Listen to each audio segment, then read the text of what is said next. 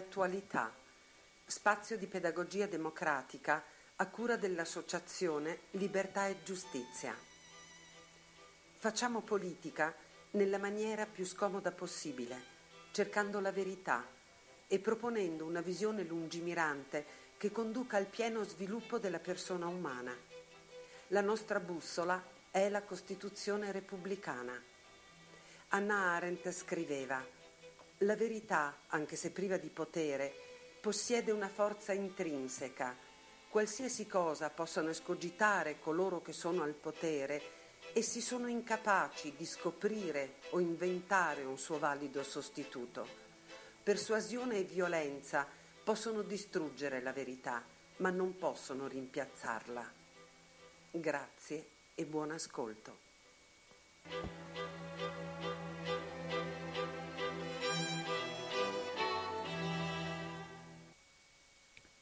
Buon pomeriggio a tutte le persone che si trovano generosamente all'ascolto di Radio Cooperativa. Oggi è venerdì 4 gennaio 2019, ci troviamo quindi al cospetto del primo spazio radiofonico di diritti e attualità nell'anno in corso che ci auguriamo prolifico e promettente dal punto di vista anche del palinsesto di questa apprezzata e emittente radiofonica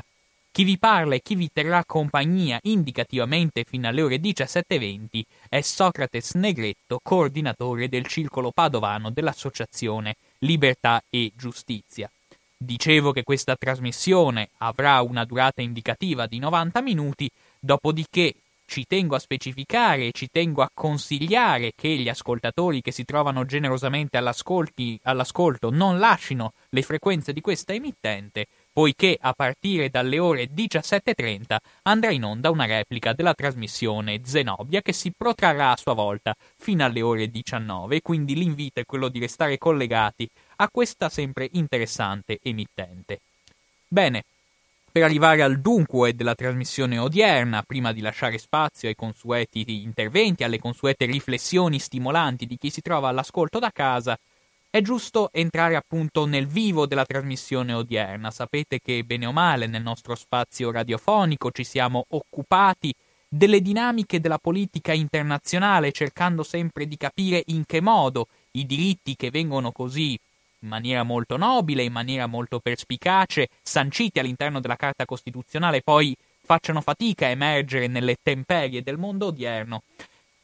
Il tema di oggi è un tema che colpevolmente non è mai stato affrontato sinora e riguarda uno tra le potenze mondiali, sicuramente di maggiore interesse e dotato della più turbolenta crescita economica, che è la Cina.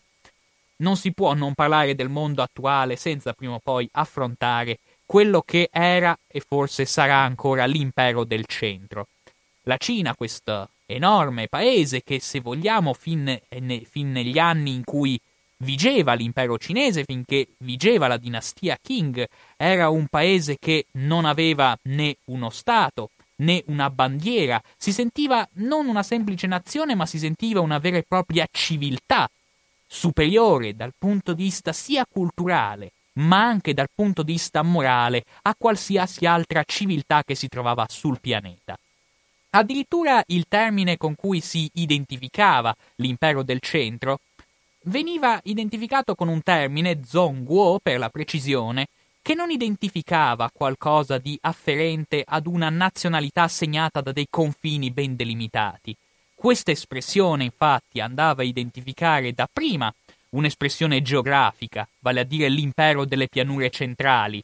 segnatamente lo Shandong occidentale per intenderci, e dopodiché è andata a, diciamo così, identificare una vera e propria eh, civiltà culturale, quindi a identificare letteralmente l'impero del centro. Questo era il significato. Nulla a che fare quindi con una nazionalità modernamente intesa, tant'è vero che l'imperatore governava su una porzione infinita di terreno che veniva definita Tianxia, vale a dire tutto ciò che sta sotto il cielo.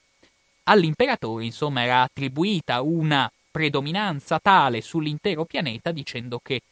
appunto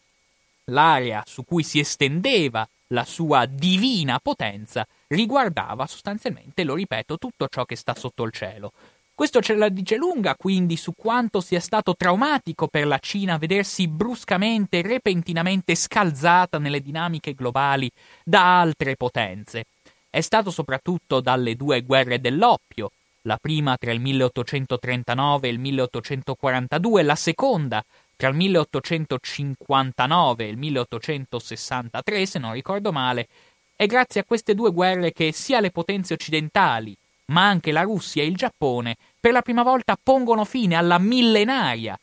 superpotenza cinese, al millenario predominio cinese sull'intero pianeta, al millenario protagonismo assoluto che i cinesi si autoattribuiscono sull'intero globo terracqueo per lasciare spazio a nuove potenze che diventano in maniera sempre più evidente, in maniera sempre più lampante, in, se- in, in, in modo sempre più eloquente i nuovi padroni del mondo. Questo trauma, se vogliamo dirla tutta, è ancora sentito dai cinesi che di fronte a, questa, a questo brutale scalza, a, que, a quel fatto di essere stati brutalmente scalzati dalle vette del pianeta, non si sono rassegnati del tutto e proprio negli anni in cui stanno conoscendo una turbolenta crescita economica è in questo frangente che stanno riemergendo con sempre maggiore nettezza e sempre anche maggiore arroganza, sempre maggiore aggressività, ecco la necessità da parte della Cina di voler riconquistare quella primazia globale. Molti in Europa, se vogliamo dirla tutta, molti sono assolutamente convinti che la Cina in effetti o sia già o comunque sia in procinto di divenire in effetti il nuovo, il nuovo primus globale. In molti sono convinti che gli Stati Uniti siano, abbiano come destino quello di abdicare prima o poi alla propria primazia, alla propria supremazia sull'intero globo terracqueo. Ebbene, devo dirla tutta, nel corso della trasmissione cercherò in maniera molto utile di spiegare come a mio parere in realtà la Cina sia ancora troppo debole, ancora adesso si trova una fase di grande sofferenza a causa delle sue enormi e secolari incongruenze che contraddistinguono il suo impero, e come mai invece gli Stati Uniti, lungi dall'essere sul punto dell'abdicazione, sul punto della decadenza, come molti credono, in realtà sia destinato ancora e forse per lungo tempo a dettare e a imprimere la sua talassocratica egemonia sull'intero pianeta. A mio parere, a, diciamo così, concorrere a questa vera e propria sbandata appunto contraddistingue il pensiero di molti europei, secondo cui la Cina sarebbe destinata a scavalcare gli Stati Uniti d'America negli imminenti tempi, a mio parere deriva sostanzialmente da, una, da un afflato economicistico, come lo voglio definire. Cioè gli europei sono convinti, molti europei sono convinti che è sufficiente disporre di un prodotto interno lordo elevato, è sufficiente avere indici economici elevati per divenire automaticamente i leader, i despoti delle dinamiche globali. Questa teoria economicistica, a mio parere, è stata dolosamente esportata dagli Stati Uniti d'America proprio per disabituare gli europei al pensiero strategico. In realtà, a mio parere, il pensiero strategico e la geopolitica ricoprono ancora un ruolo fondamentale nelle dinamiche globali e quindi non è sufficiente per la Cina avere un prodotto interno lordo superiore a quello degli Stati Uniti perché la Cina sia automaticamente più potente degli Stati Uniti. L'economia sì è un parametro fondamentale di questi tempi, ma non spiega tutte le dinamiche globali. Ci sono tante dinamiche che segnano, diciamo così, l'evolversi dei rapporti di forza tra le nazioni. Nazioni che, lo voglio ricordare, ricoprono ancora un ruolo fondamentale all'interno della dialettica tra le varie potenze. Non ci si illuda sotto questo aspetto che gli stati nazionali non contino più nulla, anche questa è una comoda e forse interessata diceria che nasconde in realtà, a mio parere, in maniera dolosa, quanto ancora le potenze nazionali abbiano un'influenza decisiva su quanto accade nel mondo. E quindi, smentito categoricamente questo, queste teorie secondo cui basta per la Cina avere un prodotto interno lordo superiore agli Stati Uniti per dimostrarsi più forte e più in grado di imprimere la propria egemonia, ecco forse è opportuno entrare più nel dettaglio per capire non solo come mai la Cina si trova in difficoltà, ma come mai anche gli Stati Uniti, sorprendentemente, c'è da dire, negli ultimi anni, e non a causa delle bizze di quest'ultimo inquilino della Casa Bianca, come molti cinesi ritenevano, ebbene, come mai negli ultimi due anni, soprattutto, gli Stati Uniti hanno ingaggiato una una postura sempre più aggressiva nei confronti della Repubblica Popolare, non solo coi dazi, ma in modi in, in ripetuti e ossessivi tentativi di accerchiamento della Cina e di veramente trapela in maniera lampante ed evidente il tentativo degli Stati Uniti di mandare in malora di ridurre la Cina ad un impasse che gli impedisca di affrontare le incongruenze, le contraddizioni interne che costituiscono il vero freno alla crescita della Cina dal punto di vista dei rapporti di forza globali. Fino infatti a un paio d'anni fa, il cosiddetto pivot to Asia che venne in qualche modo escogitato dall'amministrazione Obama prevedeva in qualche modo un contenimento della Cina abbastanza diluito nel tempo. È vero che sin dai tempi di Obama la Cina rappresentava il vero chiodo fisso dell'amministrazione statunitense, la necessità di impedire che la Cina acquisisse troppo potere all'interno delle dinamiche globali, però in qualche modo, diciamo così, il, questa crescita della Cina veniva in qualche modo osteggiata, veniva in qualche modo, veniva in qualche modo osteggiata e con... Ah, scusate la breve interruzione a causa del nostro Renzo Mazzucato, che è un insostituibile angelo custode di questa radio, a cui va tutta la nostra riconoscenza. Ebbene, eh, sì, tornando a noi. Stavo dicendo che nel mentre fino agli anni dell'amministrazione Obama il contenimento della Cina avveniva pensando ad un contenimento diluito nel tempo, sfruttando, diciamo così, la grande speranza che la consunzione della Cina avvenisse, il logoramento progressivo della Cina avvenisse semplicemente lasciando che le contraddizioni sia, demogra- sia demografiche che tecnologiche dell'impero del centro finissero per farla capitolare nel corso del tempo, con l'amministrazione Trump ci siamo accorti invece che gli Stati Uniti hanno acquisito veramente un atteggiamento di più netta aggressività. Sostanzialmente non tanto Trump che in qualche modo ha dovuto fare retromarcia su suoi diverse convinzioni e su suoi diversi slogan da campagna elettorale, quanto gli apparati statunitensi, ampiamente e lautamente foraggiati dal Congresso degli Stati Uniti, hanno acquisito con grande convinzione la priorità e la necessità di voler usare questo momento storico in cui la Cina appunto si appresta a risolvere le sue contraddizioni interne per smorzarne, ecco, la sua crescita le sue velleità, diciamo così, egemoniche sul pianeta. La paura, insomma, che la Cina si formi come un feudo indipendente nell'egemonia statunitense sul mondo, definita con un po' troppa, con, un po', con un'eccessiva fretta come globalizzazione, insomma, la volontà cinese, diciamo così, di creare un suo feudo autonomo e di dimostrarsi sin troppo refrattaria alle regole e alle infrastrutture che gli Stati Uniti hanno fornito all'intero pianeta per per imprimere il loro egemonico e unico e esclusivo dominio sul pianeta, ecco, ha fatto in modo che gli Stati Uniti negli ultimi tempi iniziassero a, scan- a sc- veramente a scagliare un vero e proprio attacco verso la Repubblica Popolare, sostanziato in, soprattutto nella richiesta ossessiva di una riforma istituzionale della Cina, dopo eh, non solo chiaramente rivolte quindi alla, alla, alla grande aggressività con cui gli Stati Uniti chiedono alla Cina di modificare il suo impianto istituzionale per renderlo, non dico più democratico, su questo insomma c'è molta strumentalizzazione, ma comunque per renderlo più vicino all'Occidente, ma vediamo anche come gli Stati Uniti attacchino la Cina chiedendo anche che ci siano delle modifiche dal punto di vista della sua bilancia commerciale, quindi facendo in modo anche attaccando l'export su cui tutto sommato si fonda l'impero cinese. È proprio il grande export che contraddistingue la potenza cinese, l'economia cinese, il fatto che la Cina sia un paese che per un 20% del PIL, se non ricordo male, si fonda sulle esportazioni, questo è il primo punto debole economico che la Repubblica Popolare deve affrontare. Infatti, qualsiasi potenza che ambisce a divenire egemonica sul pianeta deve essere per forza di cosa un importatore netto. Anche a costo di smantellare la propria manifattura, non ci può essere un egemone globale che si fonda sulle esportazioni. Proprio per generare un rapporto di subordinazione delle altre potenze, proprio per generare dei rapporti sani tra eh, dei rapporti sani, dei rapporti di soggezione tra centro e periferia, il,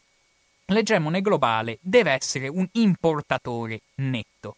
Infatti gli Stati Uniti lo sono a tutti gli effetti, la Cina fa ancora molta fatica e questo appunto è il primo scoglio che deve affrontare.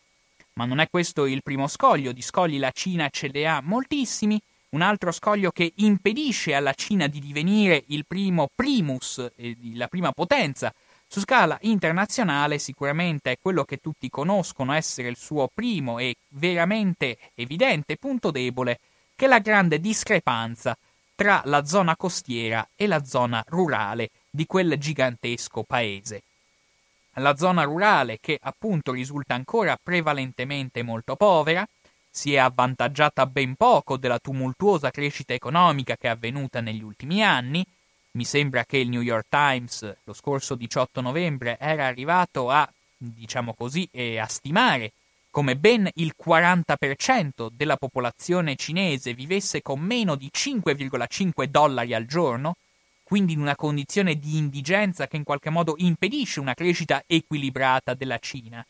ma non solo una crescita equilibrata dal punto di vista economico, perché queste grandi disparità tra la costa e l'entroterra sortiscono anche la spiacevole conseguenza di non rendere la Cina un paese equilibrato dal punto di vista sociale. Le grandi disparità infatti alimentano tensioni, alimentano proteste di piazza, le grandi disparità finiscono per alimentare rancori, dissidi. Lo vediamo bene in Occidente, ma anche guardando alla storia cinese, pensiamo anche alla rivoluzione comunista di Mao Zedong, ci accorgiamo di come spesso nella storia le sollevazioni dell'entroterra rurale e arretrato della Cina contro l'elite della fascia costiera abbia generato mutamenti molto profondi e molto incisivi nella storia della Repubblica Popolare. Non ci si illuda, quindi, sotto questo aspetto, che il fatto che la Cina detenga una fetta consistente dei buoni del tesoro, quindi dei titoli di Stato del tesoro statunitense, implichi in qualche modo una debolezza degli Stati Uniti. Molti addirittura vedono, ecco, nello squilibrio della bilancia commerciale statunitense un altro indice di debolezza di Washington. In realtà, il fatto che la Cina continui a acquistare buoni del tesoro statunitense è significativo al contrario di un rapporto di sudditanza tra il centro dell'impero, gli Stati Uniti, e la provincia dell'impero, cioè la Cina. Questo va tenuto in considerazione perché sennò altrimenti si rischia davvero di credere che gli Stati Uniti siano una potenza destinata a capitolare. Così non è. Così non è e a amplificare le difficoltà cinesi provvede un dato sorprendente che è quello relativo alla demografia cinese. In molti sono portati a pensare che i paesi in via di sviluppo abbiano tanti difetti, ma in fin dei conti dal punto di vista demografico in realtà sicuramente se la passano meglio rispetto agli Stati Uniti. In realtà, secondo molte stime, in- intorno all'anno 2050 l'età media della popolazione cinese, l'età mediana per la precisione della popolazione cinese, oscillerà intorno ai 49 anni. È un dato consistente, è un numero più elevato di 10 anni rispetto all'età mediana prevista per gli Stati Uniti d'America. Questo avrà delle influenze molto importanti, che dimostra come gli Stati Uniti siano ben lungi dal capitolare dal loro ruolo di leadership assoluta sull'intero pianeta. Infatti, lo ripeto, si stima che nel 2050 l'età mediana presente all'interno degli Stati Uniti sarà di 39 anni, l'età mediana presente in Cina sarà di 49 anni. Questo pone delle difficoltà perché mantenere la popolazione giovane significa anche mantenerla più disposta all'esercizio della violenza in caso di conflitto, quindi la potenza di una nazione ha delle chiare influenze con l'età mediana del popolo che ci vive. Un popolo di anziani per forza di cose risulterà più debole, più recalcitrante a azioni dinamiche, più recalcitrante ai cambiamenti repentini, più recalcitrante materialmente ad andare in guerra, cosa che invece dei giovani, magari opportunamente indottrinati, saranno purtroppo più propensi a fare. E quindi non è un caso che l'America si mantenga giovane e aggressiva, dotata di questo fortissimo afflato messianico, tramite un incentivo alle, all'immigrazione. Incentivo all'immigrazione che si badi bene, dico una cosa che farà sobbalzare molti dalla sedia, prosegue anche durante l'amministrazione Trump. Se noi andiamo a vedere infatti cosa ha detto Donald Trump alla conferenza stampa seguita alle elezioni di medio termine lo scorso novembre, Trump ha espresso chiaramente la necessità di nuovi immigrati per gli Stati Uniti d'America. Ha usato proprio questo, eh, questo aggettivo, necessary. Gli immigrati sono necessari. Questo denota come, a discapito di tutta la retorica trampiana, di tutta la retorica del cambiamento, dell'America First e chi più ne ha più ne metta, alla fin fine gli Stati Uniti d'America hanno una linea strategica precisa che qualsiasi elezione politica non potrà mai scalfire. Questo è un dato di fatto da tenere in, por- da tenere in stretta considerazione. sono gli stati profondi, è l'apparato e sono tutti quegli organismi come la CIA, il Pentagono, è stato soprattutto l'Office of Net Assessment a proporre questa rinnovata, questa recrudescenza di aggressività verso la Cina. Sono quindi gli apparati a reggere le sorti delle dinamiche geopolitiche degli Stati Uniti d'America, a controllarne la politica internazionale. I presidenti possono cambiare, gli apparati restano nel tempo e sono loro a sancirne la traiettoria. La traiettoria degli Stati Uniti, quindi, a cui alla fine anche un presidente così irruento e così apparentemente forte caratterialmente come Donald Trump, alla fine ha dovuto cedere. Ha dovuto cedere rendendosi addirittura alfiere di questa nuova aggressività contro la Cina. Sono ben lontani i tempi in cui lui pavoneggiava un ritiro progressivo degli Stati Uniti dalla scena globale.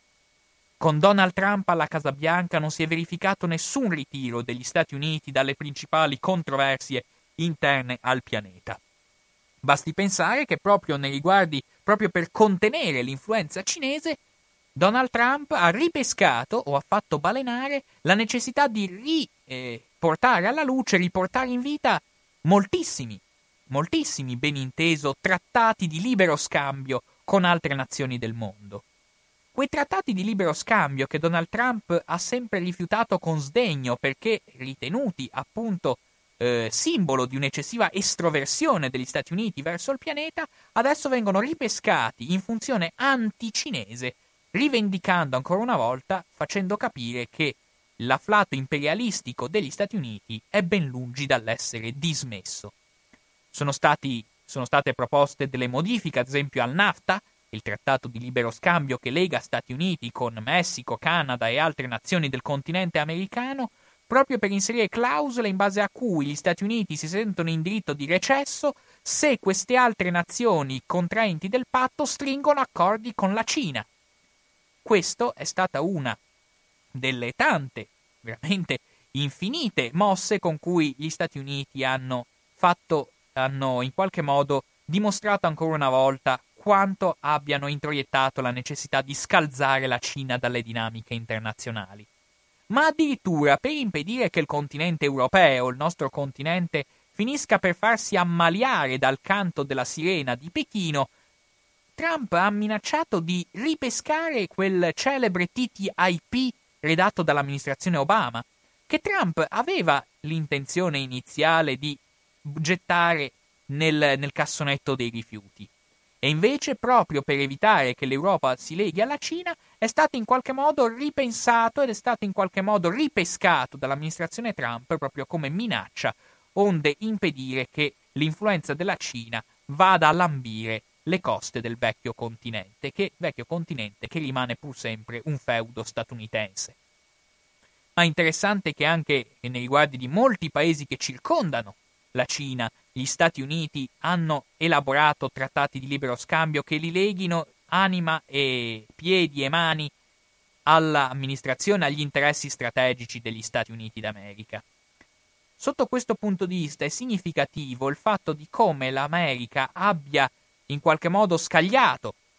le sue prime armi letali contro la Cina, iniziando un'opera di massiccia e accanita seduzione verso tutti gli stati confinanti con l'impero del centro. Ha iniziato a corteggiare le Filippine,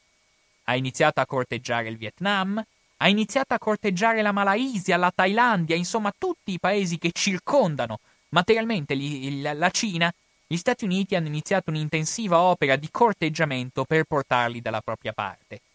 E questo è un dato di fatto che lascia molto a riflettere, che va ben, ben oltre quella che da molti è stata identificata come una sintonia tra figure abbastanza autoritarie come il dittatore delle Filippine Rodrigo Duterte e l'altrettanto eccentrico e autoritario presidente americano Donald Trump. Qui non c'è un discorso di simpatia, qui c'è un discorso di interesse strategico di arrivare ad un contenimento, ad uno strangolamento effettivo di una Cina che si sta dimostrando troppo, troppo, davvero troppo, eh, come dire, incline a, ad avere un proprio spazio all'interno delle dinamiche globali. È significativo anche che è stato ripescato nel novembre del 2017, è stato ripescato anche l'accordo Quad, che è di fatto un accordo militare che vede coinvolto non solo gli Stati Uniti ma anche l'Australia, il Giappone e l'India, in funzione quindi un, si sono in qualche modo stretti i bulloni dell'alleanza militare tra questi paesi che circondano la Cina, e l'afflato anticinese alla base di questo accordo trapela in maniera abbastanza evidente, ma teniamo in considerazione che la Cina è anche stata esclusa per la prima volta, con una decisione abbastanza clamorosa, dal cosiddetto RIMPAC, che coincide con l'esercitazione militare condotta dagli Stati Uniti più importante al mondo. Il fatto che di punto in bianco l'amministrazione statunitense abbia escluso la Cina dalle esercitazioni militari ce la dice lunga ancora una volta su quanta aggressività ci sia in corso. Siamo di fronte a una guerra commerciale, questo è vero, ma l'intensità del conflitto in corso tra Stati Uniti e Cina rischia davvero di raggiungere la guerra aperta. Insomma, siamo davvero un piccolo gradino al di sotto della guerra aperta tra Stati Uniti e Cina che si sostanzia veramente in una infinità di modi e in un'infinità di strumenti. La Cina, tuttavia, come abbiamo detto, possiede diverse, eh, diverse contraddizioni che sta cercando in qualche modo di risolvere. Due, in qualche modo le abbiamo dette, la grande disparità tra centro e periferia sostanzialmente, tra centri urbani e campagna all'interno del territorio cinese, mentre invece l'altra grande contraddizione della Cina è quella inerente, se vogliamo dirla tutta, al, al, massiccia, al, al massiccio ricorso alle esportazioni che connotano l'economia cinese, anche questo è un, un, punto debole, un tallone d'Achille della potenza dell'impero del, del, centro, ma prima di arrivare appunto alle altre contraddizioni dell'impero del centro, cioè le difficoltà soprattutto della sua marina e poi le difficoltà di smaltire il suo gigantesco surplus industriale, ci arriveremo fra qualche istante, prima però vi lascio in compagnia di qualche brano musicale. Bene, dopo questo brano musicale possiamo tornare alla trattazione odierna. Nel consueto spazio quindicinale diritto e a- diritti e attualità condotto e coordinato dal circolo padovano dell'associazione Libertà e Giustizia, stavamo affrontando le contraddizioni della Cina, soprattutto rese ancora più, ancora più evidenti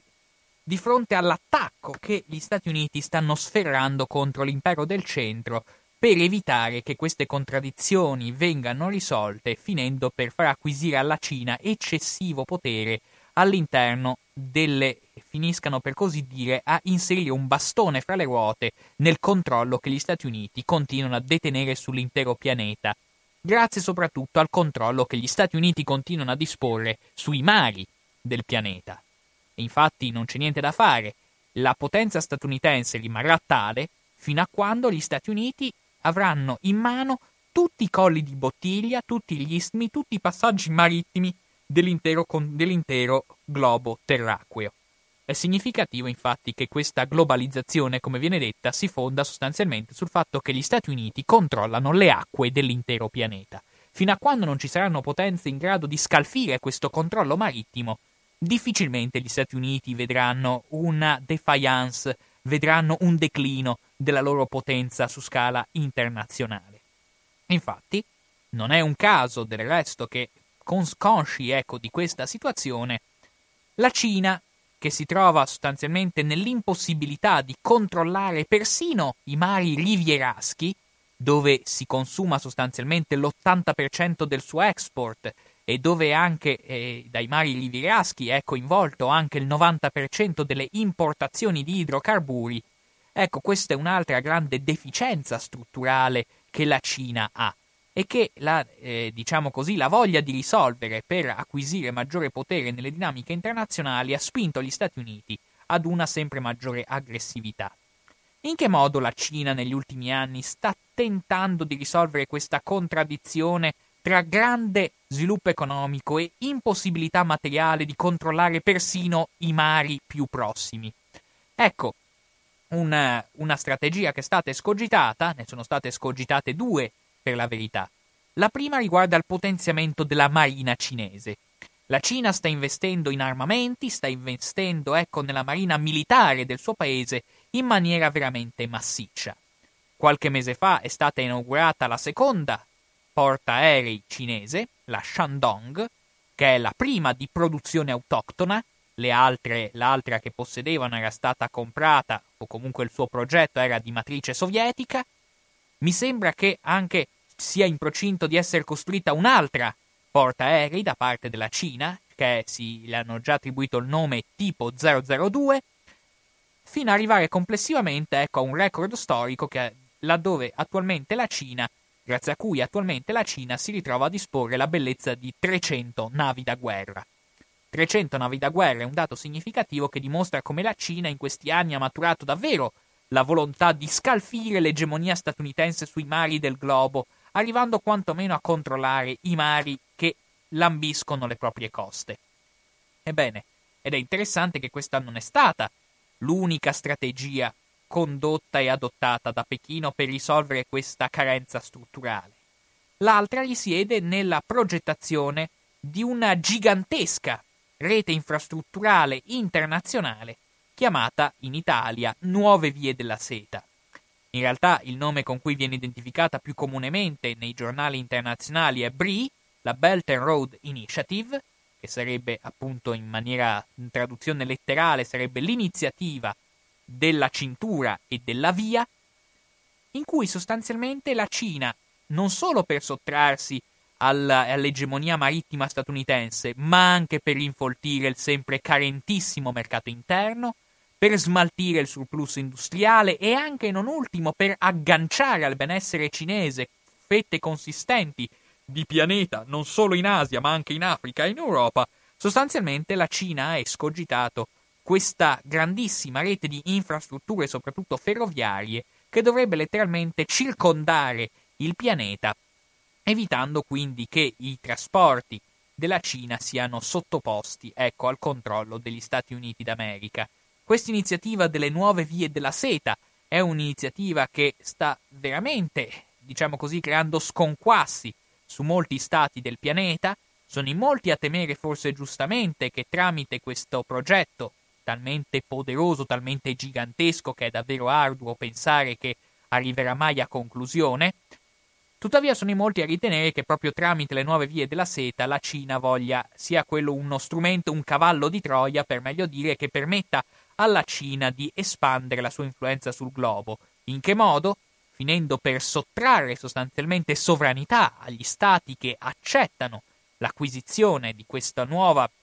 rete infrastrutturale, a farsi gli stati che accettano, per così dire, la possibilità che sul proprio territorio passino quote, ecco, frammenti di questa gigantesca linea ferroviaria globale dal momento che sostanzialmente la Cina per permettere a questi piccoli stati, spesso pensiamo al Bhutan, pensiamo alle Maldive, pensiamo anche a stati del genere, soprattutto stati piccoli appunto del continente asiatico, il fatto che la Cina si prodighi a finanziare ecco questi stati per permettere che questi diventino protagonisti del passaggio delle nuove vie della seta, secondo molti è questo un pretesto per fare piombare questi stati all'interno della cosiddetta trappola del debito, cioè sostanzialmente c'è il timore che tramite le vie della seta molti stati finiscano per indebitarsi con Pechino a un livello tale che Pechino diventa sostanzialmente il padrone assoluto, il despota assoluto delle dinamiche politiche, delle dinamiche economiche, delle dinamiche sociali dei paesi dove passerà la via della seta. Sostanzialmente la via della seta da parte di molti viene vista come uno strumento affinché la Cina tiri fuori i suoi artigli e sancisca il proprio dominio sui paesi dove passerà questa linea che si estende su tutto il pianeta. E quindi Anche questo è un progetto che Tuttavia gli Stati Uniti sì cercano di contrastare, ma forse gli Stati Uniti si accorgono di come in realtà anche questo progetto della via della seta difficilmente riuscirà a scalfire l'egemonia statunitense sul globo. Perché, diciamocela tutta, il perseguimento di un'egemonia su tutto il pianeta si deve fondare, diciamo così, su dei canoni antieconomici.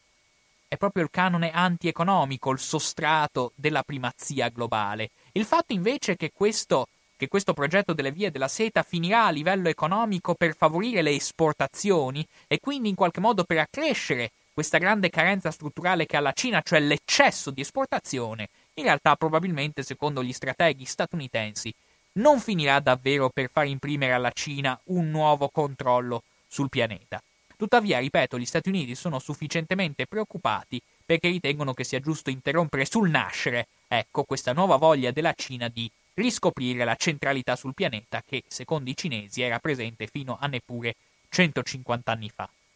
Non è un segreto, insomma, che Pechino abbia in qualche modo l'intenzione entro il 2049, quando ci saranno i cent'anni della rivoluzione di Mao Zedong, sia quello il traguardo che la Cina vuole raggiungere nell'insperata e forse disperata, a mio parere molto velleitaria, eh, molto velleitaria tentazione di raggiungere la primazia globale scalzando gli Stati Uniti d'America.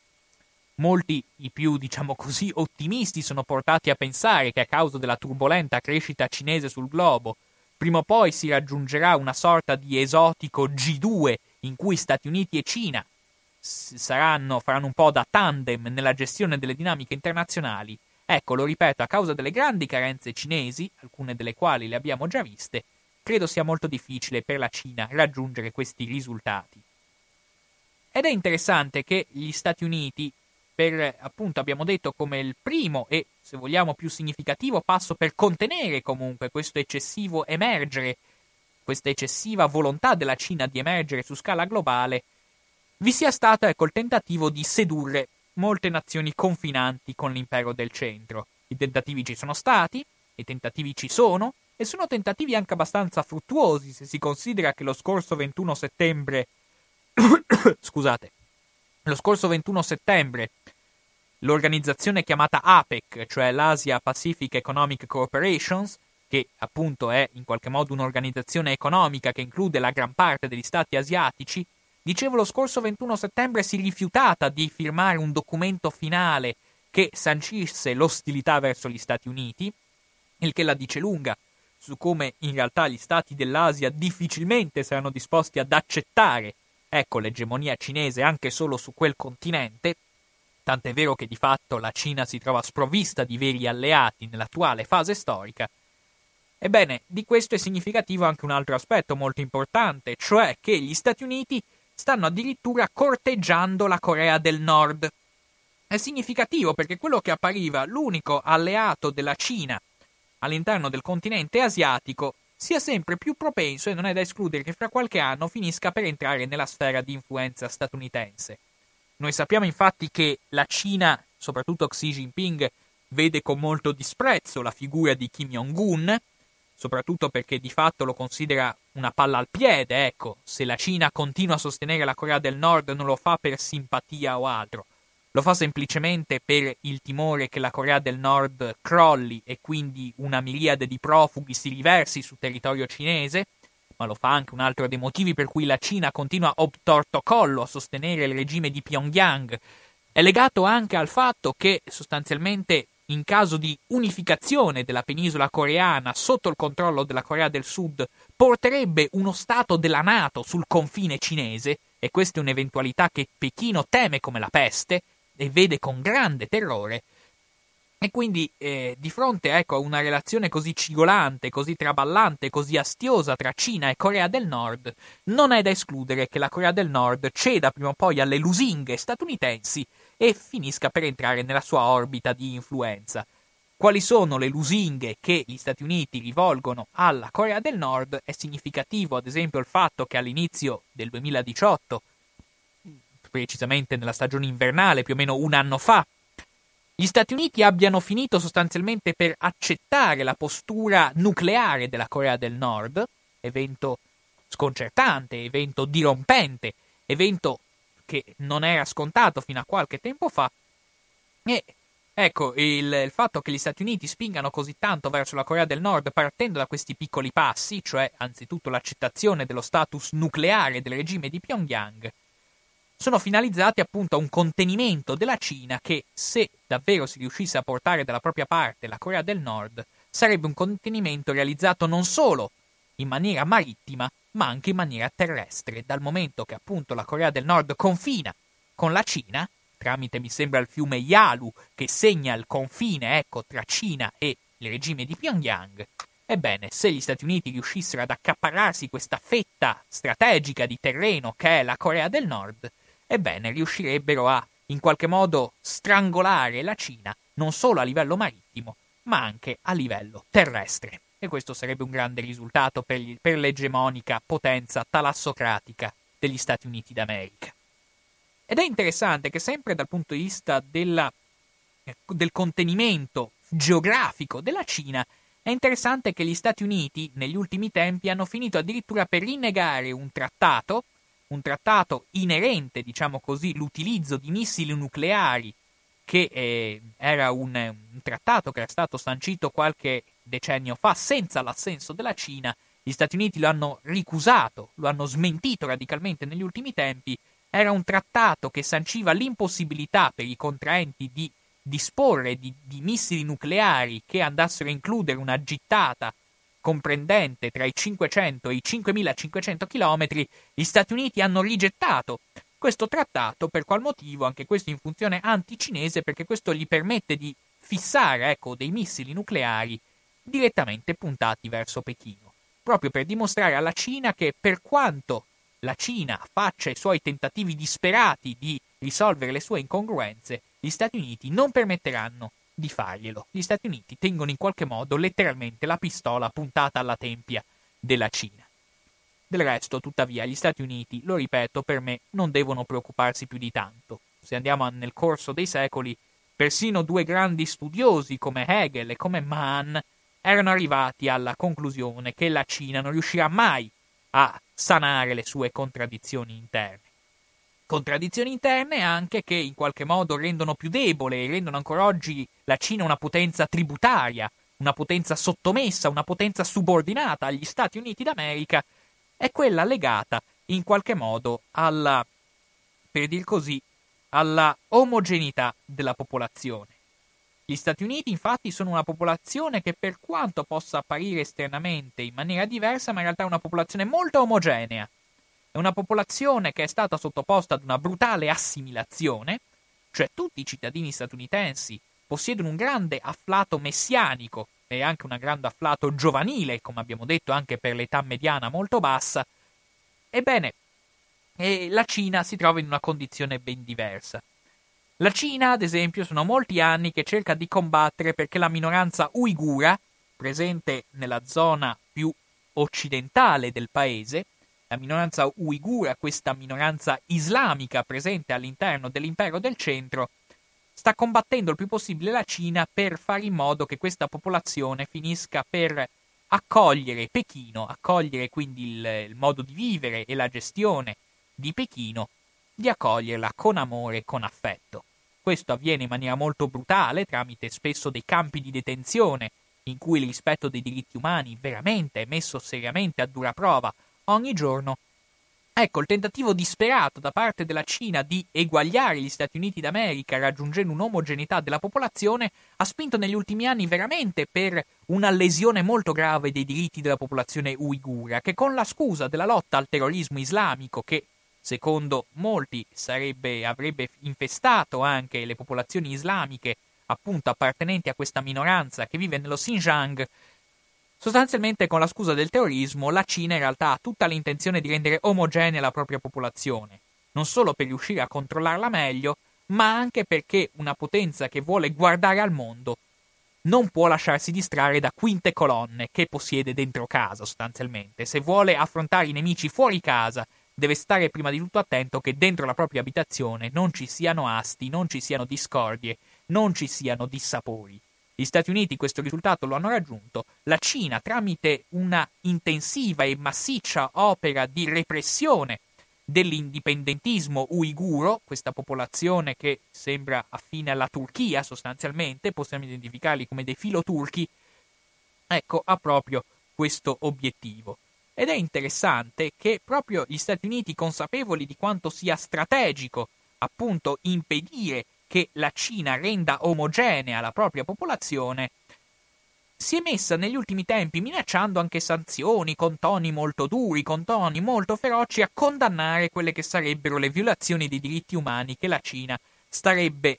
perpetrando nei confronti della minoranza uigura. È significativo, sotto questo aspetto, che il sottosegretario, ah, scusate, che il segretario di Stato, Mike Pompeo, se n'è uscito di recente con un'affermazione molto piena di biasimo per modo in cui i cinesi stanno indottrinando la popolazione uigura per renderla definitivamente assimil- assimilata alla potenza cinese. Dichiarazione testuale. Milioni di uiguri sarebbero trattenuti contro la loro volontà nei cosiddetti campi di rieducazione e sottoposti a un duro indottrinamento politico. Non possiamo rimanere inermi. Gli Stati Uniti quindi si sono fatti carico di una denuncia molto vibrante, di una denuncia molto accesa nei riguardi della violazione dei diritti umani che si starebbe consumando in Cina. Non perché agli Stati Uniti gli interessi qualcosa dei diritti umani. La storia dimostra come gli Stati Uniti di diritti umani se ne fanno un baffo quando ci sono impellenze strategiche da risolvere. Tuttavia, la possibilità che la Cina renda più omogenea la propria popolazione ha spinto gli Stati Uniti a fare in modo che la popolazione uigura rimanga al contrario il più possibile staccata dal modus vivendi e dalle necessità strategiche dell'impero cinese. Di fronte a questo attacco spietato che gli Stati Uniti continuano a imporre verso la Cina per contenerne ecco, le ambizioni strategiche,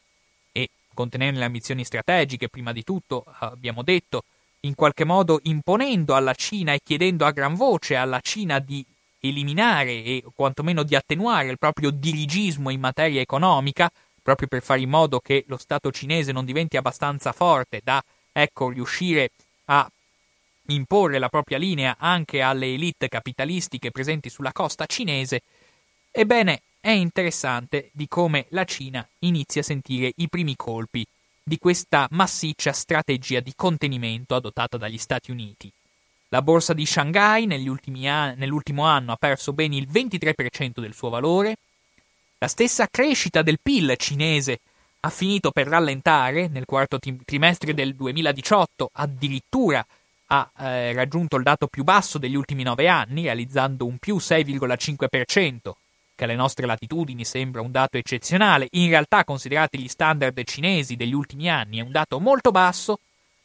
se vogliamo dirla tutta anche le, le stesse esportazioni cinesi hanno subito qualche cigolante ripercussione, soprattutto a causa anche di quella che è l'attacco più famoso ecco, che gli Stati Uniti hanno scagliato contro la Cina, inerente allo scatenamento e l'imposizione di dazi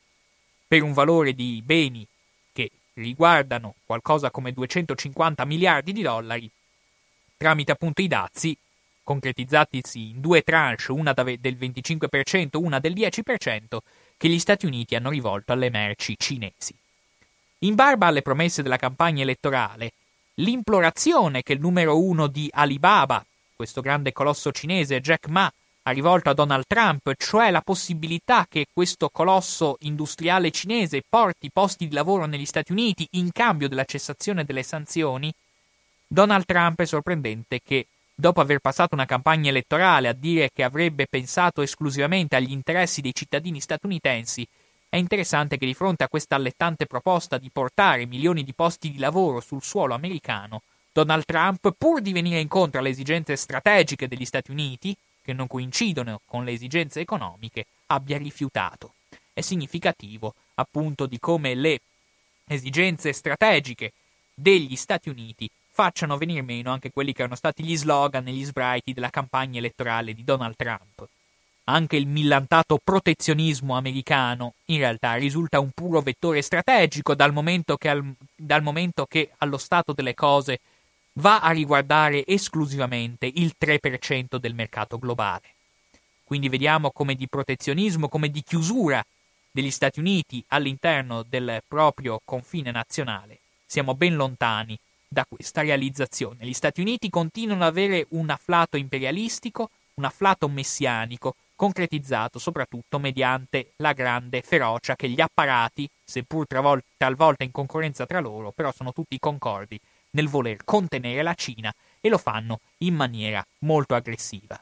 Significativo di come la Cina si trovi già con le sue difficoltà, con accresciute difficoltà dovute appunto a questo attacco molto feroce condotto dagli Stati Uniti d'America, è il fatto che la Cina stessa abbia in qualche modo dimostrato dei segni di debolezza non solo dal punto di vista politico, ma anche dal, scusate, non solo dal punto di vista economico, ma anche dal punto di vista più strettamente politico. A cosa mi riferisco?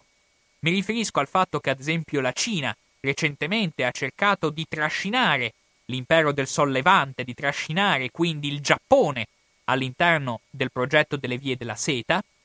sfruttando, diciamo così, non solo il, il grande, la grande liquidità economica presente all'interno del Giappone, ma anche sfruttando l'ascendente che il Giappone con, comunque continua ad avere su molti stati dell'area, quindi cercando in qualche modo, facendo in modo che con, mediante un rapporto più genuino, mediante un rapporto più cordiale col Giappone, anche altri stati asiatici finiscano per venire incontro alle necessità strategiche di una Cina, al momento, lo ripeto, priva di alleati, ebbene questo è un indice di debolezza. Il fatto che la Cina abbia finito per implorare quasi col capo cosparso di cenere, cosparso di cenere il Giappone di aderire al proprio progetto infrastrutturale, il Giappone che ha rappresentato e rappresenterà sempre il nemico numero uno della Cina all'interno dello scenario asiatico, ebbene ce lo dice lunga di come la Cina in realtà si trova in un momento di grande sofferenza a cui si vanno ad aggiungere di giorno in giorno nuove difficoltà. Ma soprattutto, altro dato significativo, è riferito al fatto che la Cina, proprio come sintomo, a mio parere, di grande debolezza, sta marciando a grandi passi sempre verso un progressivo autoritarismo. Di fatto, le riforme istituzionali che vengono proposte dal presidente Xi Jinping stanno rasentando la vera e propria dittatura ferrea e dispotica su tutto il territorio. Non c'è niente da fare. Quando uno Stato intende in qualche modo raggiungere una. quando uno Stato si rende conto che probabilmente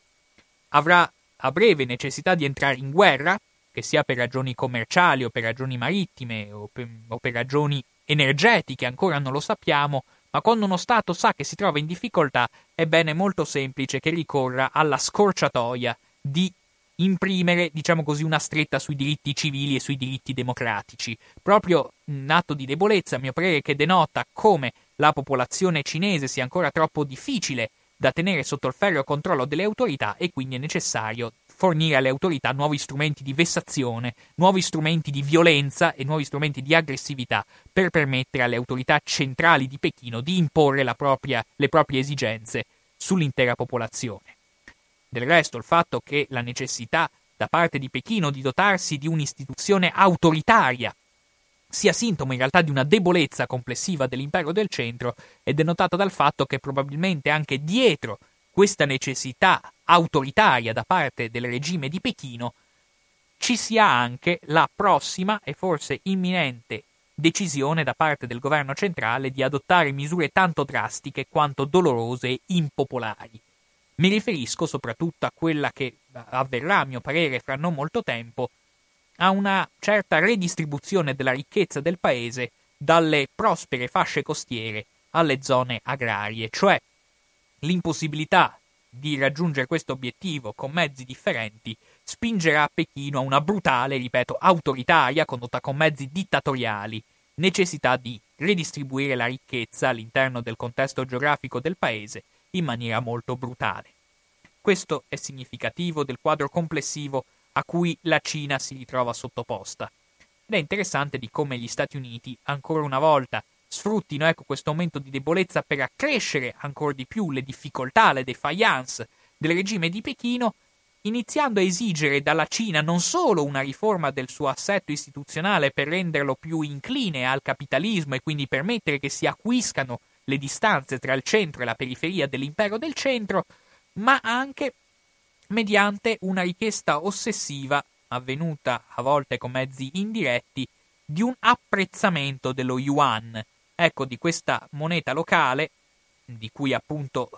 adottando se vogliamo una strategia che gli Stati Uniti hanno già condotto contro il Giappone già dagli anni 90 per intenderci, ed è una strategia in base a cui appunto gli Stati Uniti chiedono a gran voce un apprezzamento dello yuan per fare in modo soprattutto che a seguito di una prolungata stagione di dazi anche le manifatture presenti all'interno della Cina che non sfruttano il valore aggiunto ma si basano esclusivamente sul basso costo finiscano per abbandonare il paese e rivolgersi a nazioni dotati di una manodopera più economica. Questo è un,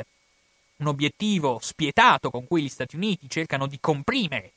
ecco, le, le voglie di emergere della Cina sulla scala globale, ma che ci dimostra ancora una volta di come la Cina si trovi in una condizione di grande, enorme sofferenza e di come, al contrario, gli Stati Uniti d'America siano destinati soltanto ad espandere la loro egemonia sull'intero pianeta. Molti hanno pensato che la crisi economica dei mutui subprime fosse ecco il sintomo di una crisi irreversibile del dominio statunitense sul pianeta, a vantaggio appunto soprattutto della Cina. Le difficoltà della Cina, aggravate di giorno in giorno dal feroce attacco condotto dagli apparati statunitensi, dimostrano di come proprio Washington sia destinata ad avere ancora un ruolo centrale ed egemonico, non solo dal punto di vista del controllo dei mari, ma anche dal punto di vista militare dal momento che gli Stati Uniti continuano ad essere senza ombra di dubbio la potenza più forte dal punto di vista militare, sulle dinamiche dell'intero pianeta. Certo, quali rischi comunque possono correre gli Stati Uniti? Per scalfire gli Stati Uniti forse l'unico modo è per la Cina trovare delle alleanze. Ad esempio, se vogliamo, se vogliamo dirla tutta, in molti hanno visto nelle, nei sempre più stretti rapporti tra la Cina e la Russia la possibilità che questa lega di queste due nazioni, Cina e Russia, possa in qualche modo scalfire l'egemonia statunitense sulle dinamiche internazionali. Il che è vero. In effetti, potenzialmente non solo l'alleanza tra Cina e Russia, ma anche l'alleanza tra Germania e Russia sarebbero alleanze potenzialmente lesive in maniera irreversibile dell'egemonia statunitense sul pianeta. Tuttavia, sono fortemente persuaso del fatto che questa alleanza tra Russia e Cina non si verificherà mai nella maniera intensa che potrebbe. Da un lato è vero, sì, la Russia fornirebbe alla Cina gli idrocarburi e fornirebbe alla Cina anche un'estensione geografica maggiore. Tuttavia, al momento non c'è nessun gasdotto che collega la Siberia con le coste dell'impero del centro. E questo è un dato significativo che la dice lunga su quanto ancora siano colmi di diffidenza i rapporti tra Russia e Cina. È vero, di recente hanno avuto qualche riavvicinamento a causa della comune ostilità verso gli Stati Uniti, ma non c'è nulla da fare. Cina e Russia non riescono ancora ad andare veramente d'accordo a raggiungere quel livello di sintonia tale da scalfire gli Stati Uniti. Per qual motivo, prima di tutto? Oltre che per le diffidenze un po' razziste da ambedue le parti, c'è da dire che, prima di tutto, sia la Cina che la Russia si sentono degli imperi e quindi rivendicano una tradizione imperiale che un po' confligge vicendevolmente. Ma non solo, va tenuto infatti in stretta considerazione un'altra cosa, vale a dire il fatto che Russia e Cina si stagliano sullo stesso continente. Sono ambedue potenze asiatiche. E quindi, se uno ci fa caso nel corso della storia, le leghe che hanno avuto fortuna sono le leghe che avevano come, come avversario un un nemico presente in territorio locale, non in territorio extracontinentale. Le leghe infatti funzionano bene, le alleanze durature funzionano bene quando i due stati che le contraggono si trovano ben distanti tra loro. Non è questo il caso della Cina e della Russia. Che questa diffidenza reciproca infatti viene accentuata proprio da questa vicinanza geografica che finisce davvero per comprimerne i rapporti. E questo è un elemento che appunto va tenuto in considerazione che impedisce quindi alla Cina di sviluppare un rapporto con la Russia. Ambedue sono potenze asiatiche e il timore davvero è che se dovesse, se una delle due dovesse avanzare troppo, per l'altra non ci sarebbe più spazio. Non è un caso, infatti, che sia Cina che Russia, in realtà in separata sede, cerchino disperatamente di dialogare con gli Stati Uniti piuttosto che col convicinante. In fin dei conti anche la Russia È consapevole che è meglio vivere in un mondo dominato da Washington, dove comunque una fetta di spazio verrebbe lasciato, uno spicchio, margine di discrezionalità verrebbe lasciato alla lontana Russia, che non in un mondo dominato dalla Cina, dove invece la presenza della Russia si farebbe sempre più pericolante. Questo è un dato di fatto. La speranza prima o poi che gli Stati Uniti tornino, si rintanino all'interno del proprio continente americano, lasciando che gli altri continenti facciano un po' come gli pare, alimenta in qualche modo la speranza da parte della Russia, per meglio dire la preferenza da parte della Russia, che siano gli Stati Uniti i padroni del mondo e non invece la ben più pericolosa Cina. Bene, a questo punto si sono fatte ormai le 17. Io credo che sia arrivato il momento, dopo questo lungo e forse un po' esagitato, eh, esagitato esagitata relazione inerente alla Cina, le difficoltà della Cina e il modo in cui gli Stati Uniti stanno attaccando la Cina comunque per smorzarne le embrionali velleità cinesi di emergere sulla scena politica internazionale. Bene, credo sia il momento di lasciare spazio alle telefonate 049 880 9020. Chi vuole intervenire è sollecitato a farlo, rimanendo possibilmente attinente con la tematica che è stata affrontata. Sì, pronto chi parla? Sì, buonasera. Salve Luigi. Senta, prima, prima gli dico una cosa, tanto quello, su, quello, su quello di stasera ho poco da dire, sì che gli dico una cosa sulla trasmissione passata. Lei si ricorderà che lei fece l'esposizione dell'Italia. Quando inaugurarono il ponte Morandi, quello che poi è crollato, sul parco c'era un presidente che si chiamava Saragat, che aveva fatto una scissione di Palazzo Barberini con i soldi degli statunitensi c'era il cardinale di Genova, poi c'era il ministro degli interni che era Taviani e che aveva rotto l'unità degli partigiani italiani. Tra i fondatori se... di Gladio, peraltro. Questo non lo so, non mi interessa, ma io a livello storico aveva rotto l'unità dei partigiani italiani. Cioè, quando costruirono qui ponte, che è l'emblema di quello che erano gli Stati Uniti e la Chiesa Cattolica. E vollero qui ponte perché dopo il 1960 della rivolta di Genova avevano da che fare con la crisi dei camalli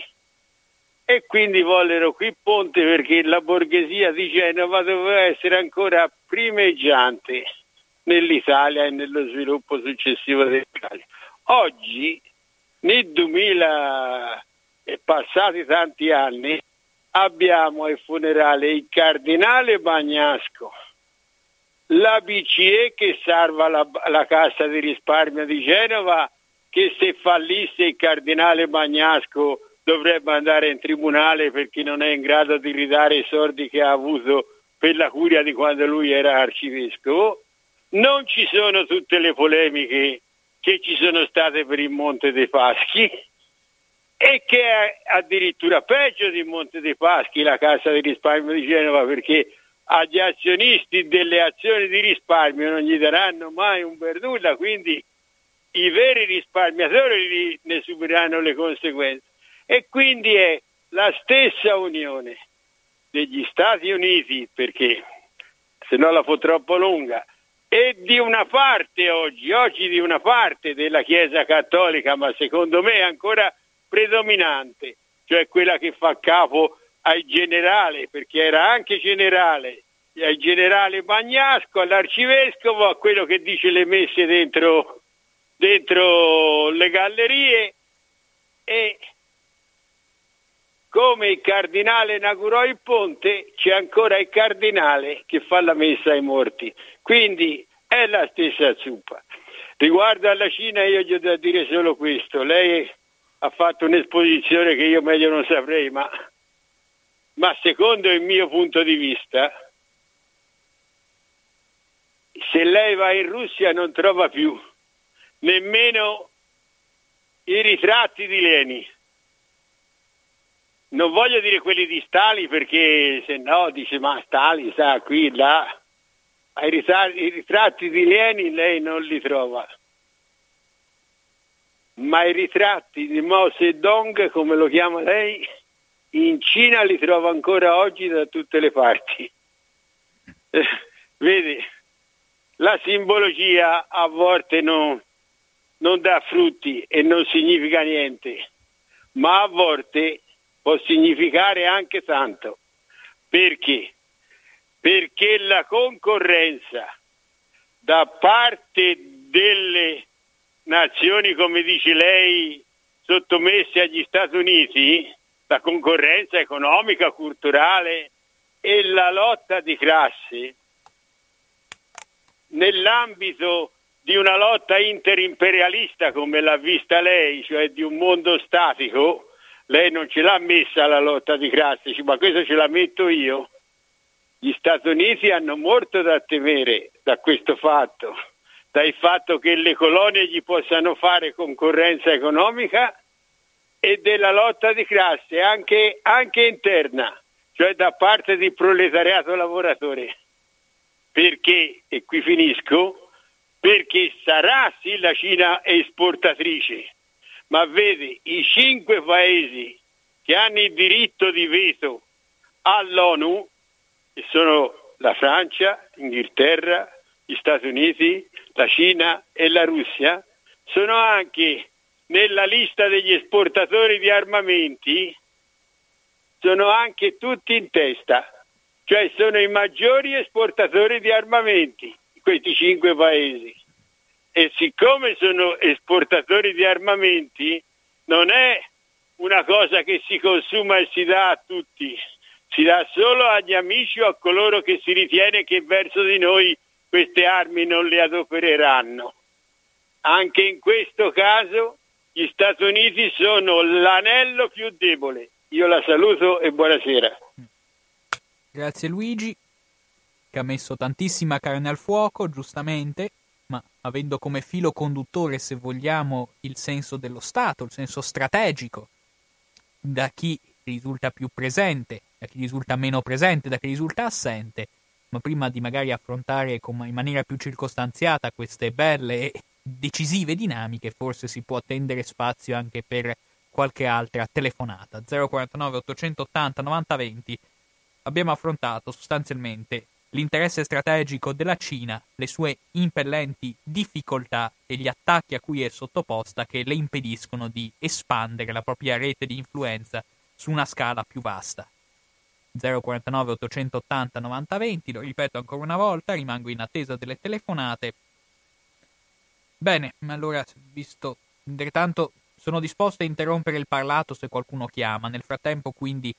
posso in qualche modo dare una sommaria risposta a quanto ha detto Luigi, che certo è vero, dapprima ha posto il dito nella piaga sul fatto di come l'Italia non ha acquisito un vero senso strategico del proprio Stato, non ce l'ha mai avuto, difficilmente sembra avercelo in questo frangente storico e proprio appunto le ingerenze che lui ha enumerato in maniera molto sagace dal Vaticano agli Stati Uniti, eccetera, dimostrano di come l'Italia davvero, non dico per parafrasare Metternich, sia poco più di un'espressione geografica, però dimostra come in realtà il senso di una strategia nazionale sia ben lungi dal manifestarsi. Ben diverso invece quanto avviene in stati come la Russia e la Cina, senza parlare degli Stati Uniti ovviamente, laddove il senso di voler appunto espandere la propria influenza a livello internazionale e delle dinamiche internazionali si fa molto più forte, soprattutto sorprende da un paese come la Russia che in realtà dal punto di vista economico presenta delle evidenti carenze, soprattutto l'assenza di una manifattura, l'assenza di industrie di trasformazione, il fatto che la Russia sia un paese che si basa sostanzialmente sull'estrazione di idrocarburi nuda e cruda, la rende un, in realtà un soggetto paradossalmente vulnerabile. E invece ecco il grande afflato che ha verso un certo patriottismo insistito, patriottismo che è vero, non si alimenta più ecco, del mito di Lenin, ma non, se, non, non, vede più ecco, quel trascorso come un trascorso glorioso, forse, però si alimenta comunque di un mito nazionale, forse non si alimenta più del mito di Lenin perché ormai la, l'attuale dirigenza russa risulta più affine con altre sponde politiche, basti pensare ai rapporti molto intensi con i vari sovranismi europei, senza considerare anche il nuovo afflato, ritrovato afflato religioso delle amministrazioni russe. Erano più di cento anni che non si vedeva al potere in, Rus- in Russia un presidente religioso credente in qualche religione. Era dei tempi dello zar che non si vedeva un presidente russo credente. E, e appunto questo a mio parere concorre a quanto denunciava il signor Luigi, cioè l'assenza di eh, ritratti, l'assenza appunto di un revival sovietico nella toponomastica in generale, nelle immagini pubbliche che circolano all'interno del territorio russo. Ciò nonostante, lo ripeto, il fatto i russi in generale sono ben consapevoli di quanto sia importante preservare la propria sfera di influenza e il fatto che vogliano puntare i piedi ecco, nelle dinamiche globali lo vediamo chiaramente non solo in Medio Oriente, ma anche, mm, pensiamo all'Ucraina, ma anche se vogliamo nei rapporti con la Cina. Cina che chiaramente è una nazione che dispone di una sua impellenza strategica, lo ripeto, dentro il 2049 vuole ritornare ad avere in mano la primazia globale e per me non ci riuscirà per i motivi che vi ho già enunciato, il fatto sì che si ricolleghi a Mao Zedong, ecco, è dovuto in qualche modo ad un sì, ad una tradizione che si mantiene inveterata, grazie anche a una certa continuità di classe dirigente dagli anni 40 ad oggi, si mantiene inveterata, ma sia nel caso della Russia che nel caso della Cina vediamo comunque un'impellenza e una voglia di emergere dal punto di vista del potere nelle dinamiche internazionali che invece l'Italia, non so se purtroppo per fortuna, ma comunque l'Italia, per una serie di ragioni storiche, non possiede. In tutto questo la lotta di classe non c'entra assolutamente nulla, perché a mio parere né dal punto di vista delle esigenze cinesi, né dal punto di vista delle esigenze russe, né dal punto di vista delle esigenze americane, trapela afflato verso la emancipazione dei soggetti più umili.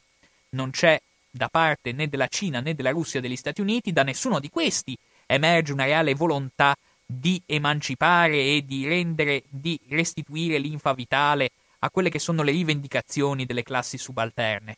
Tutto ciò si sta consumando esclusivamente tra gruppi di potere che appartengono esclusivamente alla classe dominante. Questo è un errore che si fa molto spesso a sinistra nel ritenere che la Russia di Putin sia il baluardo delle classi operaie. Non è, del, non è assolutamente vero, basti vedere i dati sulle disuguaglianze spaventose presenti all'interno, de, all'interno della Russia per capire di come l'afflato per l'uguaglianza da parte di Putin non esista. La stessa cosa vale per la Cina, qui quindi il fatto che certe potenze si oppongano agli Stati Uniti non implica minimamente il fatto che queste potenze abbiano a cuore le sorti degli oppressi. Sono tutti giochi di potere che si stanno consumando sulla pelle delle classi popolari più deboli. Ne è testimonianza il progressivo autoritarismo che contraddistingue appunto le, le, in qualche modo eh, le dinamiche istituzionali della Repubblica Popolare Cinese. È evidente che di questa giro di vite che avviene dal punto di vista della repressione dei diritti civili e dei diritti sociali dei cittadini cinesi, difficilmente ne trarranno beneficio le classi subalterne, anzi sono sicuro saranno le prime ad averne le conseguenze più negative. Tuttavia, ripeto, il telefono è a disposizione degli ascoltatori 049 880 9020. Se qualcuno vuole intervenire è caldamente invitato a farlo. Si discuteva della Cina, si discuteva appunto delle sue difficoltà,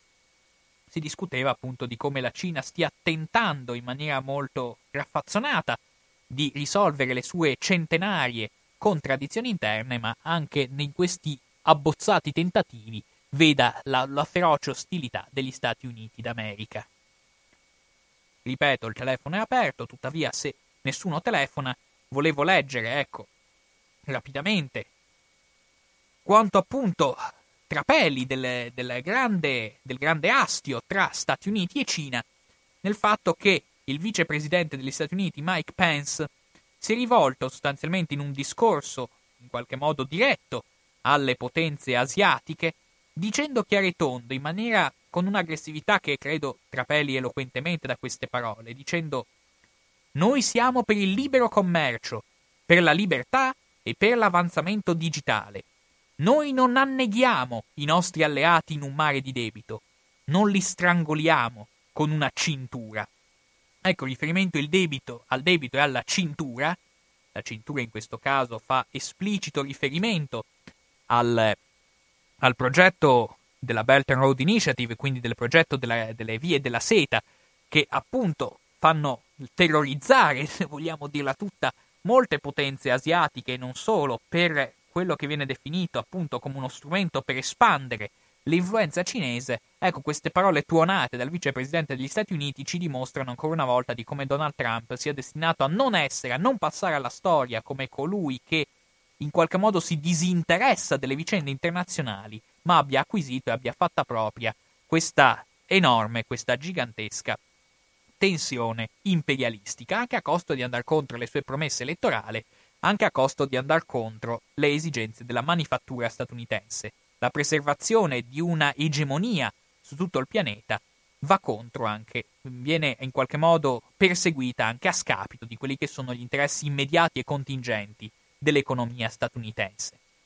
E infatti, appunto, grazie al dominio che ha su tutti i mari, riesce ad avere un suo controllo egemonico sul pianeta ed è grazie a questo controllo dei mari se, ad esempio, il dollaro continua a essere la moneta di riserva dell'intero pianeta. In questo modo, anche sancendo l'ennesimo rapporto tributario che lega la Cina sottomessa allo, agli Stati Uniti dominanti, grazie appunto al fatto che di fatto la Cina finiscono in qualche modo per finanziare l'impresa statunitense, altro dato di fatto che dimostra il rapporto di soggezione della Cina rispetto alla potenza presente a Washington. E appunto, nonostante, ecco, anche la Cina continui a investire in maniera massiccia su strutture, pensiamo ad esempio alle strutture inerenti il, anche le, su strutture inerenti all'intelligenza artificiale, il grande investimento che la Cina fa per compensare il, il gap tecnologico tra Washington e Pechino è un altro tentativo un po' velletario con cui la Cina sta tentando, ecco, tramite il controllo di alcune tecnologie importanti, di avere un suo ruolo all'interno delle dinamiche internazionali.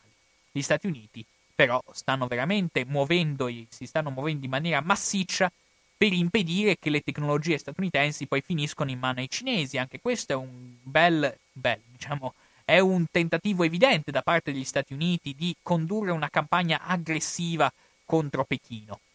Questa campagna aggressiva che appunto si sostanzia anche in questa necessità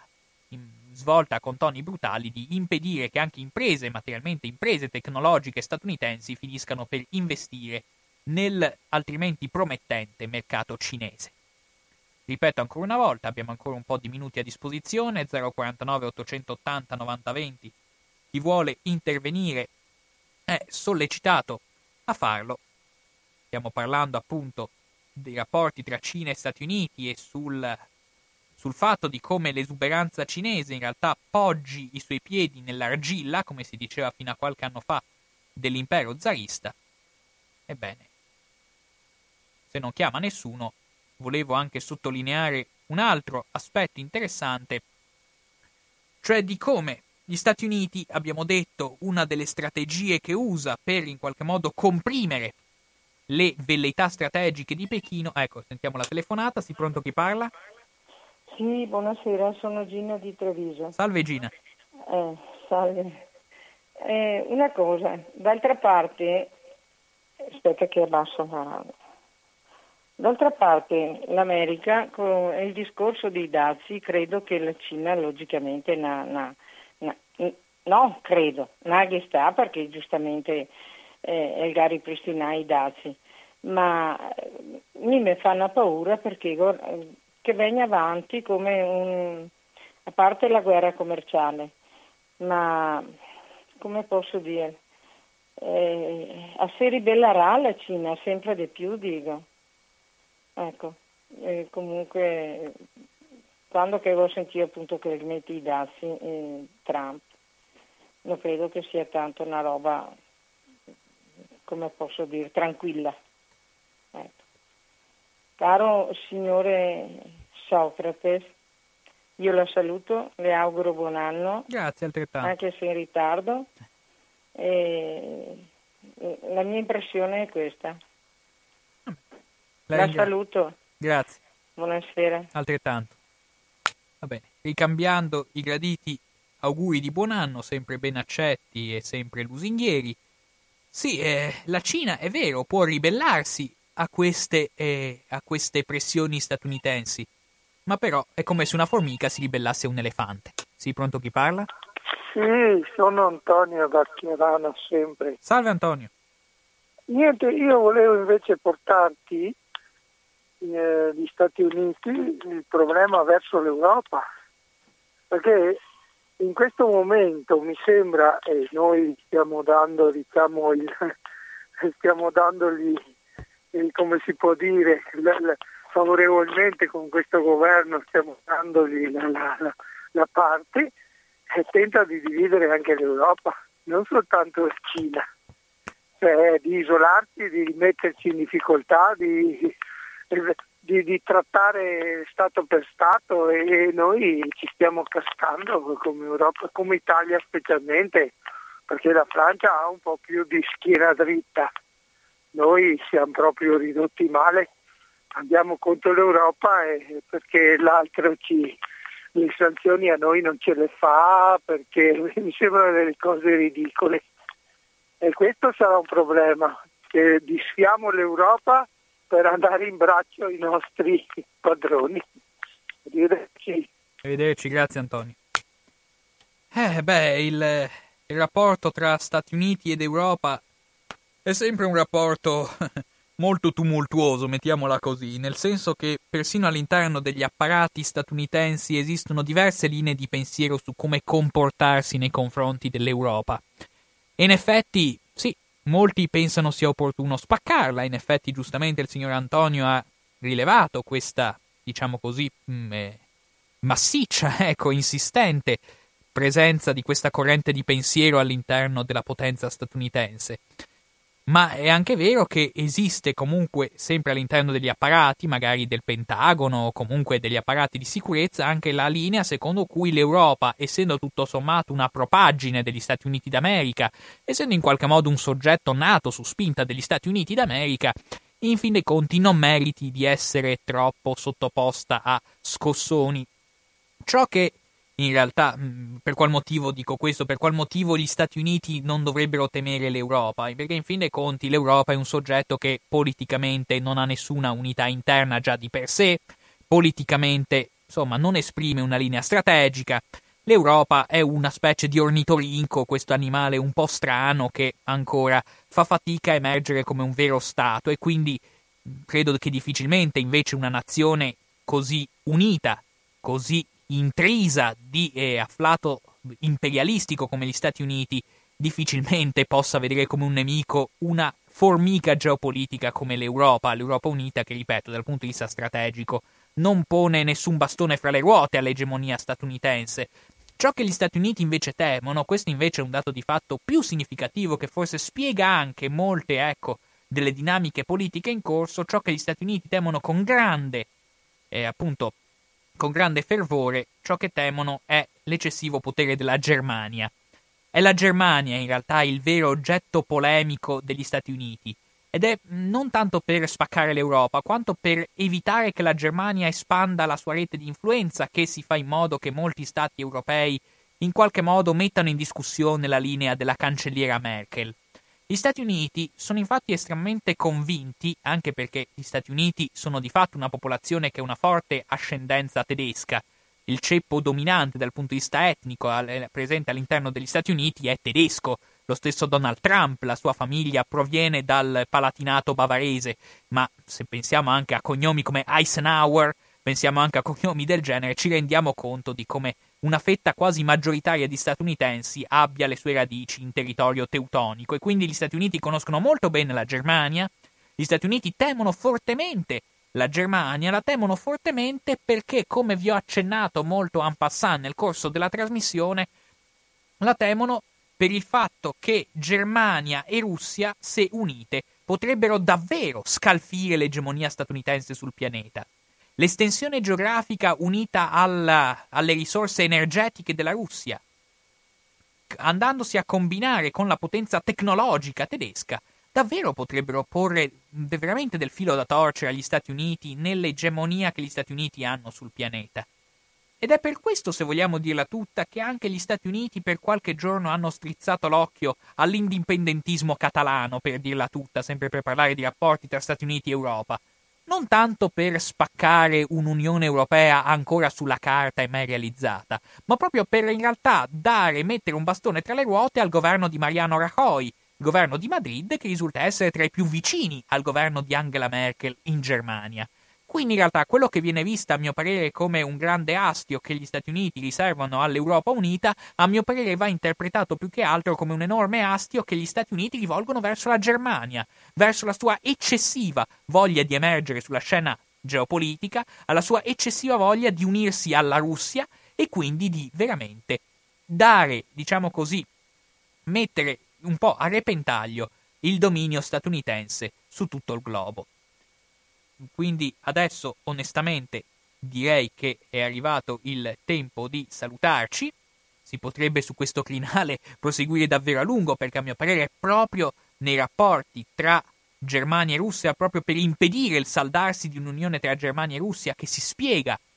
il, il, grande afflato che gli Stati Uniti hanno messo nel cambio di regime in Ucraina, quindi a mio parere la vicenda ucraina è intimamente legata col timore degli Stati Uniti che Germania e Russia trovino una comunanza di intenti ed è proprio con questo accenno magari a un argomento che si potrà approfondire in qualche altra trasmissione che io vi saluto, vi ringrazio, rinnovo gli auguri di buon anno e spero davvero che riusciamo a risentirci presto perché la prossima trasmissione, che probabilmente verrà dedicata proprio alle dinamiche europee e segnatamente alle dinamiche della Germania, avverrà esattamente fra due settimane, vale a dire venerdì 18 gennaio 2019. Lo spazio diritti e attualità quindi vi rivolge un sentito saluto, il fervente augurio di buon anno, il consiglio non solo di restare all'ascolto di Radio Cooperativa perché fra qualche istante inizierà la trasmissione diritti e attualità, ma anche il, l'esortazione, perché no, a fare un salto sul podcast presente all'interno del sito web di Radio Cooperativa, dove è possibile riascoltare tutte le puntate di diritti e attualità che da giugno ad oggi hanno accompagnato il venerdì pomeriggio di questa radio. Un caro saluto, a risentirci.